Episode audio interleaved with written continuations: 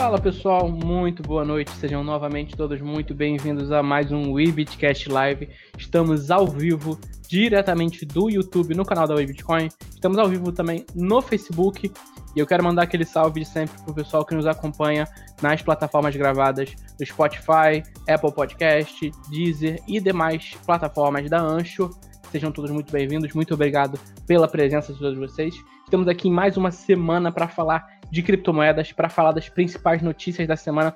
Uma semana bastante agitada, eu diria, uma semana muito positiva em vários aspectos para o pessoal que está aí comprado no Bitcoin, o pessoal que está numa expectativa enorme com a alta do Bitcoin. E para estar tá conversando aqui comigo hoje, quero apresentar o Washington Leite. E aí, pessoal, tudo bem? Como vocês já sabem, meu nome é Washington, sou entusiasta de criptomoedas e apaixonado por tecnologia. E vamos que vamos de notícia hoje. E eu gostaria também de agradecer o pessoal que escuta também na plataforma dos podcasts. Vocês que assistem no, no YouTube depois. Exatamente.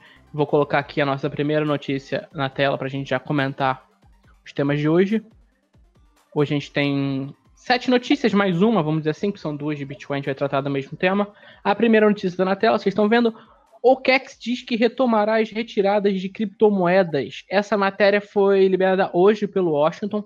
É, eu queria que você falasse um pouquinho para o pessoal, Washington, sobre essa situação da OKEx. A gente tinha comentado em um ou dois programas atrás, eu não tenho certeza, que a OKEx ela, ela tinha tido um problema, né?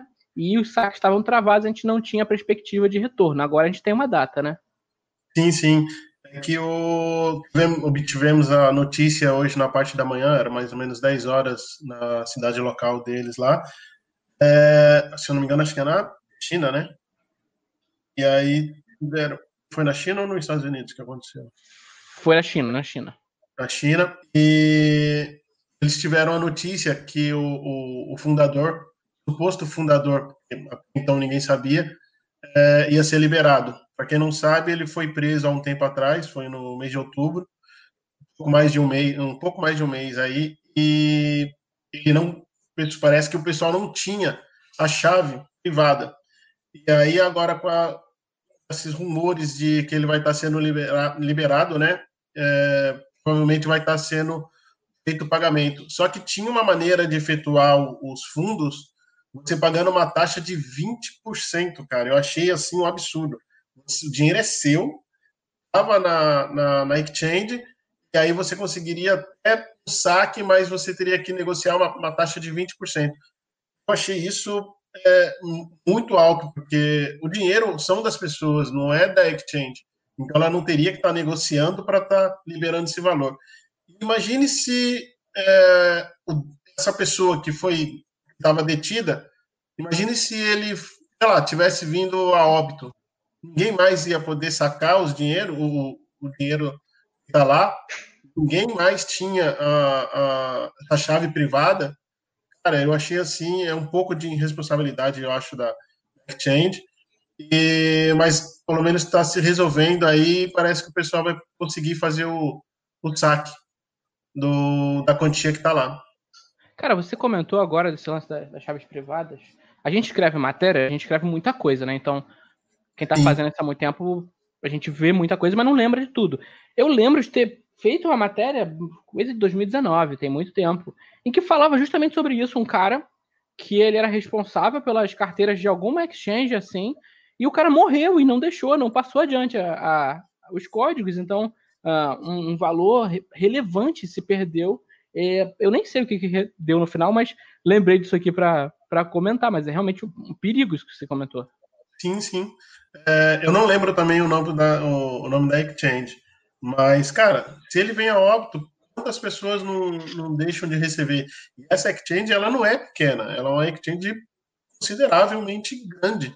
Ah, o okay. e... é, é top 3, né, do mundo. Sim, sim. E aí o cara é preso, ninguém consegue fazer o saque, é muito complicado isso.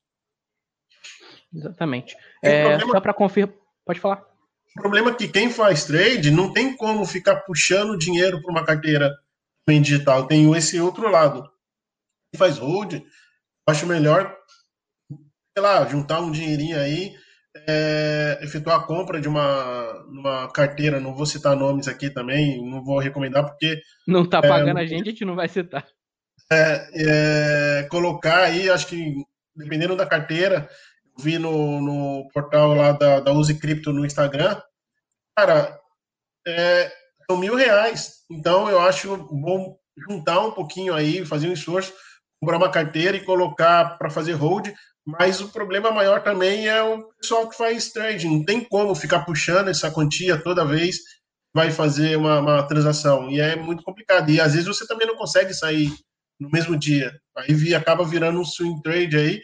E é muito complicado isso, cara. É, eu acho que eles deveriam ter uma responsabilidade maior com a parte financeira das pessoas e mudar um pouco essa estratégia aí, deixar, pela partes dos códigos com outras pessoas, ou até mesmo, sei lá, quatro funcionários de, de, de alto cargo, é, e dois ter uma parte do, do, da chave e outros dois a outra metade da chave.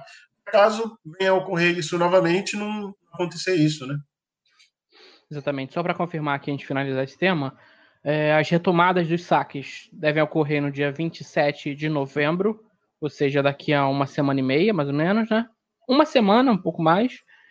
E a Exchange disse que ela tem os valores de segurança de um para um, então parece que ninguém vai ser lesado no final das contas. Quer dizer, fora Sim. o período que você ficou com dinheiro preso, que já é um prejuízo para muita gente. Mais Próxima um notícia. Quem Oi? não estava conseguindo fazer hold, foi feito hold e ainda bem que subiu, né? É, vamos dizer quem não estava comprado em Bitcoin. Quem tivesse comprado em XRP e quisesse sacar para depois colocar em outra exchange ou qualquer outra coisa. Ficou é complicado, né? Vamos lá. É, notícia na tela. Zcash acaba de passar pelo primeiro halving em sua história. Halving que é um tema que ficou muito popular em 2020. A gente bateu muito, muito nessa tecla. Uh, desde o final de 2019 tinha uma expectativa quanto ao halving do Bitcoin. E agora a gente tem o primeiro halving do Zcash, né, né Washington? Sim, sim. Cara, eu só fiquei na dúvida, o Zcash ele é, é finito ou infinito? Eu... Deixa eu olhar aqui, que inclusive tem o, o, o fornecimento circulante aqui. É, é, finito, são 21 milhões de Zcash também. Ah, sim. Então o halving ele é feito mais para é, não ter uma inflação muito alta, né? na, na moeda e ter uma valorização aí, né? Isso, na matéria até fala que o Zcash ele foi bem copiadão do protocolo do Bitcoin mesmo. A ideia é a mesma, é, no caso é limitado a 21 milhões, que é o mesmo número do Bitcoin. Você vai ter a cada períodos regulares esse halving, então vai reduzir a recompensa do minerador pela metade. É bem semelhante ao Bitcoin. É, cara, é, é uma cópia, né? E é bom também que eles veem que deu certo. Então é uma tem como trilhar aí o, o, um caminho para dar certo a, a, a, nova Zcash. Mas, cara, é, se bem que Bitcoin é Bitcoin, né? Não adianta copiar, não adianta fazer uma cópia parecida ali, porque o Bitcoin acho que não, ninguém bate. Exatamente. É, e junto com esse halving, esse halving coincidiu com uma quinta grande atualização da Zcash, é Canopy, e de mais importante, fora o halving, obviamente, que sempre tem a expectativa de valorização com o passar do tempo, né? A gente está vendo agora o Bitcoin, não é necessariamente quase o halving, que o Bitcoin está em alta, mas está acontecendo.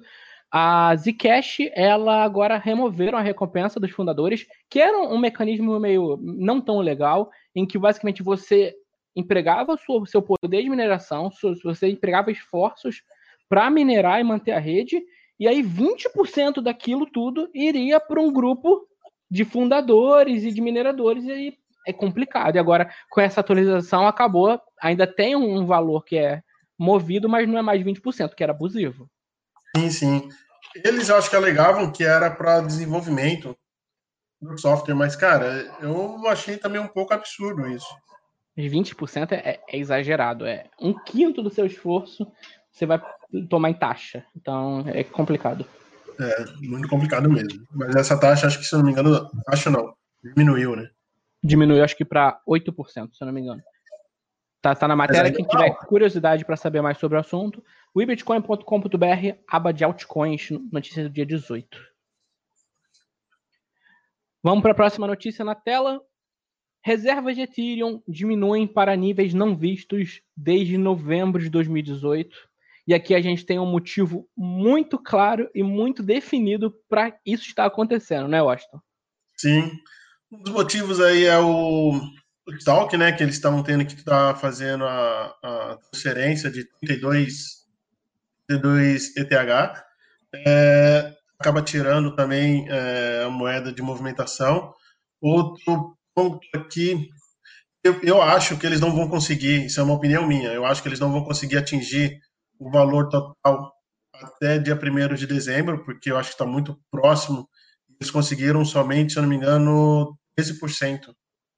Do... Eles têm 70.575 ETH até a data da publicação da matéria, a matéria do dia 15, é do começo dessa semana, eles tinham 70.500 e pouquinho, e eles precisam receber mais 453.733 ETH até 1 de dezembro. Agora deve estar um pouco mais, né? Mas ainda é bastante coisa. Sim, tem muita coisa, cara. Eu acho que eles não vão conseguir. E tem o, o, o lance do contrato, né? Que você tem que deixar esse dinheiro lá. E, cara, pode ser que eles venham conseguir, através da, de empresas aí, a, a, a, até que o propósito deles é muito bem elaborado, porque eles vão passar a fazer de 15 transações para 3 mil transações com essa nova, essa nova rede, mas eu acho que vai demorar um pouquinho aí, acho que não vai conseguir não. E um pouco do, da saída da, dessa, dessa reserva aí foi na parte da, da transferência, né? Foi feito para ETH 2.0. Então isso acaba Sim. tirando moeda de movimentação.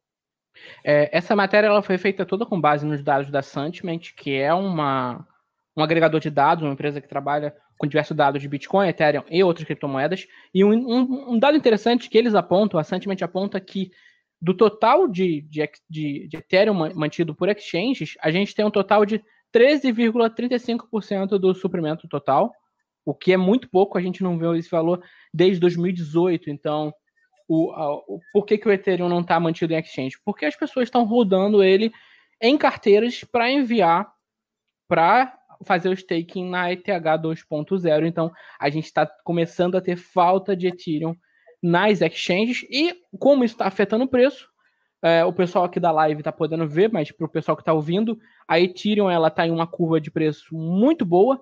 Aqui eu estou mostrando o último mês.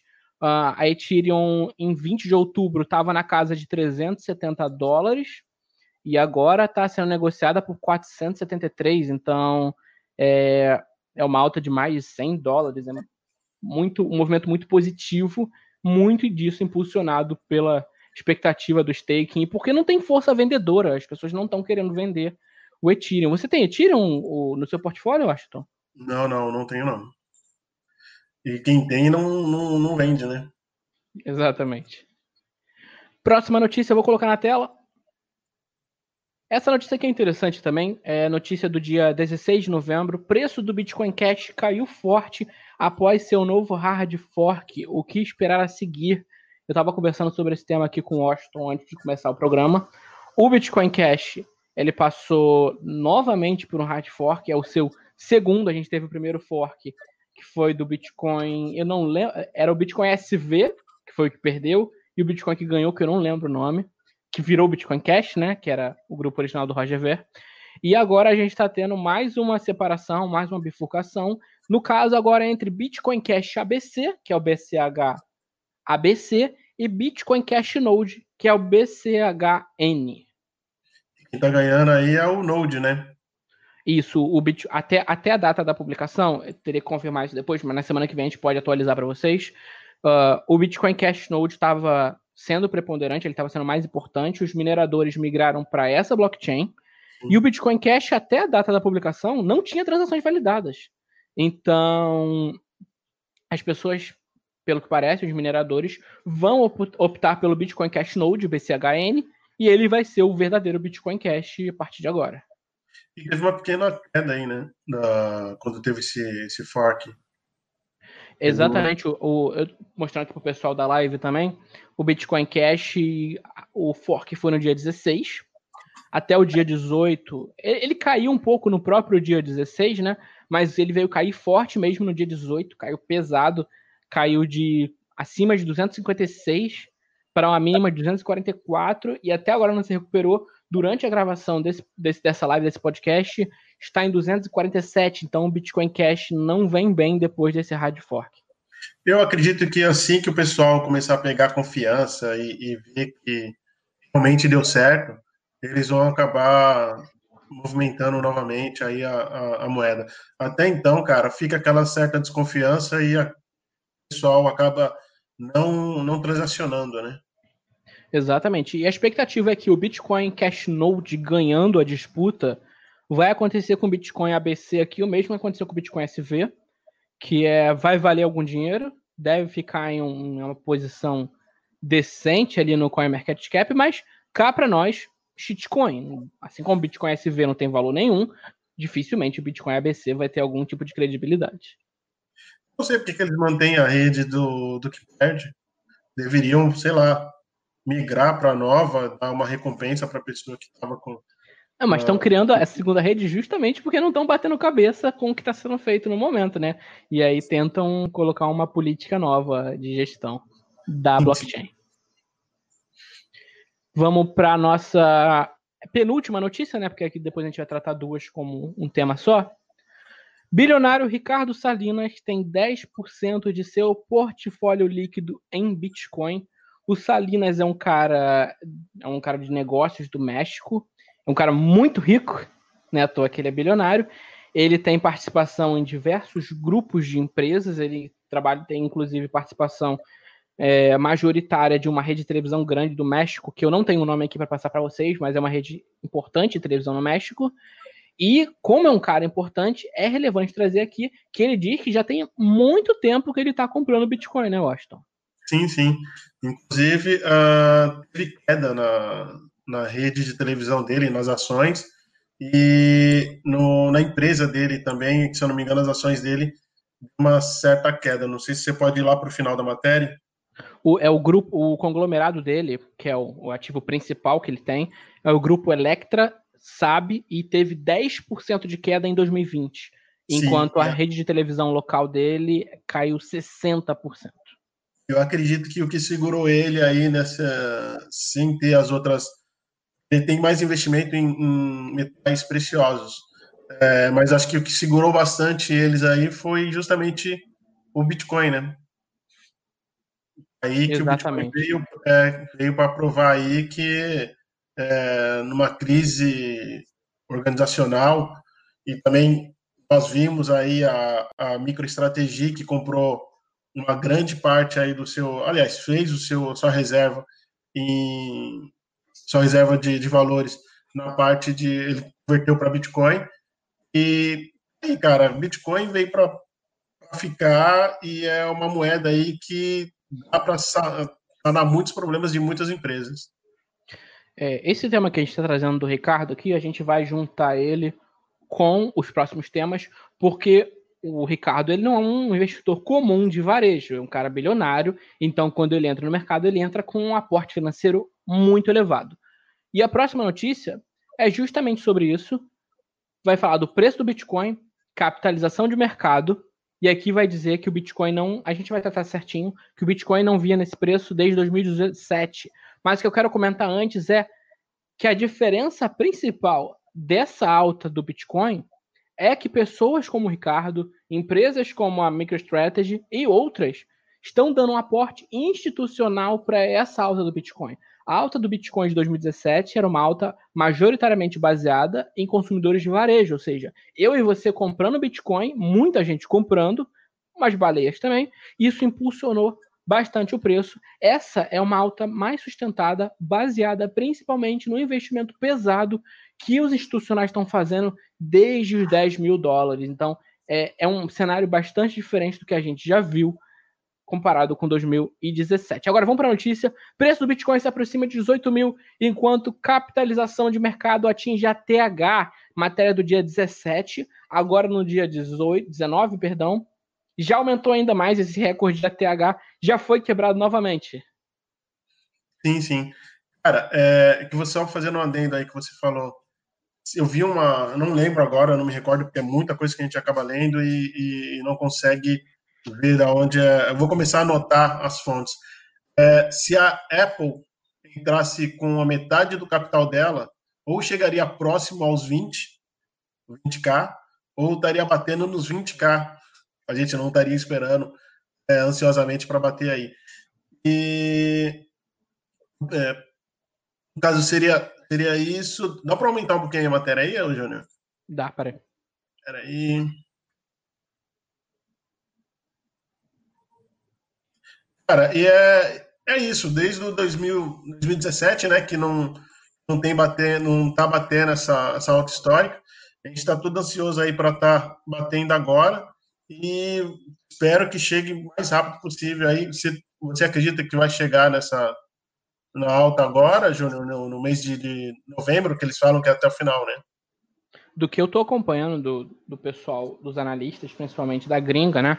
É, não desvalorizando o trabalho dos analistas brasileiros, tem muita gente que faz o trabalho de muita qualidade, mas como a gente tira a primeira informação da gringa, porque sai primeiro e depois a gente traduz e traz tudo para cá, é, a, a, expectativa de que a gente não consiga quebrar a alta histórica 19,400 antes de uma, de uma nova correção. O Bitcoin ele segue esticado, ele deu uma corrigidinha agora há pouco, mas ele continua esticado e a força compradora ela está diminuindo, a gente já está em sobrecompra há um tempo. E quanto a ATH, você tinha comentado, 2017 a gente teve a ATH de preço, 19,400, né? Depende da exchange, né? Algumas foram sim, um pouco mais do que isso, mas vamos colocar por parâmetro 19,400, 19,500. A gente teve a ATH em 2017 de preço e a ATH de capitalização de mercado. Qual é a diferença? A, a capitalização de mercado agora a gente tem mais bitcoins em circulação. Antigamente a gente estava em 2017, então a gente tinha uma quantidade minerada inferior.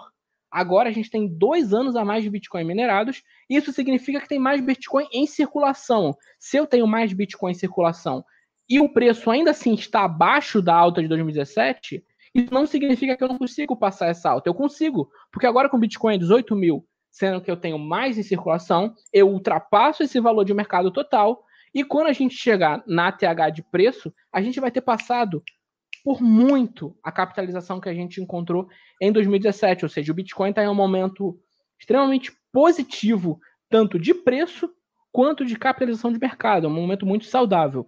E a segunda matéria, ela estava abordando o preço, que era 18 mil, e a gente não via 18 mil dólares, Washington, desde dezembro de 2017 muito tempo, cara. Três anos atrás, cara. É muito, é muito tempo.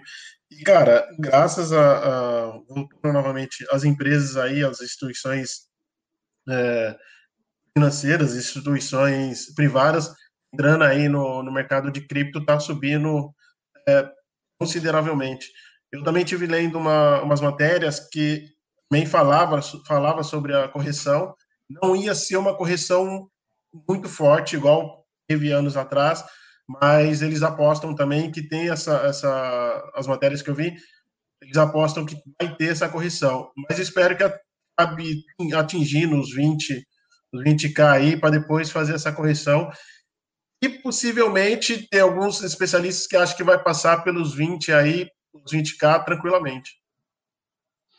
Exatamente, a gente vai ficar nessa expectativa. Na próxima semana a gente deve ter algumas atualizações. Eu fico naquele receio de que se subir esticado demais por FOMO seja preocupante de descer pesado demais, porque tem, tem essa métrica, né? Quando a gente já viu isso várias vezes, quando estica demais, a volta é pesada, não é legal. E tem também a preocupação de que tenha muitos players que vão liquidar na casa de 19 mil, de 20 mil. O pessoal vai querer fazer lucro para comprar mais embaixo e tem uma chance de realmente não conseguir romper, mas parece que até o final do ano, ao que tudo indica, todos os analistas especialistas apontam que a gente vai ter uma TH nova ainda esse ano. Então fica aqui a nossa expectativa para isso. E com certeza vai ter muita gente liquidando aí os seus valores aí. Para obter lucro, tirar. Mas eu não acredito que vá cair muito, não, viu, Júnior? Para fins de registro, tá aqui na tela, o pessoal tá vendo. Preço, enquanto a gente está gravando esse programa, 17.893 dólares. Vamos ver como é que vai estar daqui a sete dias na próxima quinta-feira. Quem sabe? Quem sabe a gente não tá lá próximo dos 19 mil. Eu acho possível, mas vamos ver, vamos manter a calma aí. Bom, acho Espero que você quer crescer. Oi? Espero que atinja. Tomara que atinja. Eu acho que acima de 19 é muito difícil, mas a próximo de 19 eu acho que, que a gente consegue chegar. Você quer acrescentar mais alguma coisa sobre o nosso, nosso programa de hoje, Washington? Não, acho que basicamente foi isso mesmo. É... Vi muita notícia aí do Bitcoin, da, das, da alta, né? E tá todo mundo ansioso aí esperando uh, essa subida aí. Exatamente. O pessoal que gostou do nosso programa, o pessoal que está sempre aqui com a gente, o pessoal que está sempre mandando mensagem, sempre nos acompanhando, quero agradecer muito a presença de todos vocês. Quero dizer para quem não está inscrito ainda no canal, inscreva-se para não perder nenhum programa de notícias, para não perder nenhuma entrevista. Inclusive, a gente tem entrevista marcada com uma convidada muito bacana para terça-feira, né? Sim, sim. Uh, deixa eu ver aqui. É eu não decorei o nome dela a Katia Zenha, da Mundo Cripto Feminino. Cara, vem aí, vai ser muito legal. É, muitas mulheres que têm receio de entrar no, no mundo cripto, chama elas para estar tá vendo aí. Vai ser muito, muito legal e vem aí para prestigiar a gente aí. Ela também, né? Exatamente. A Isna não pôde participar aqui hoje conosco, mas na terça-feira a gente tá com a expectativa de ter a Isna novamente. O pessoal sempre pergunta, o pessoal gosta muito da Isna. Então aqui vou deixar na tela Twitter da Isna, arroba Isnaila. Quem quiser mandar uma mensagem para ela, fazer qualquer pergunta, tá aí na tela. É, Instagram do Washington, arroba Washington Leite Underline. WeBitcoin, Instagram, arroba WeBitcoin, Twitter, arroba WeBTC Oficial. Então é isso, pessoal. Muito obrigado pela presença de todo mundo. A gente se encontra novamente na próxima semana, na terça-feira. Então, até lá.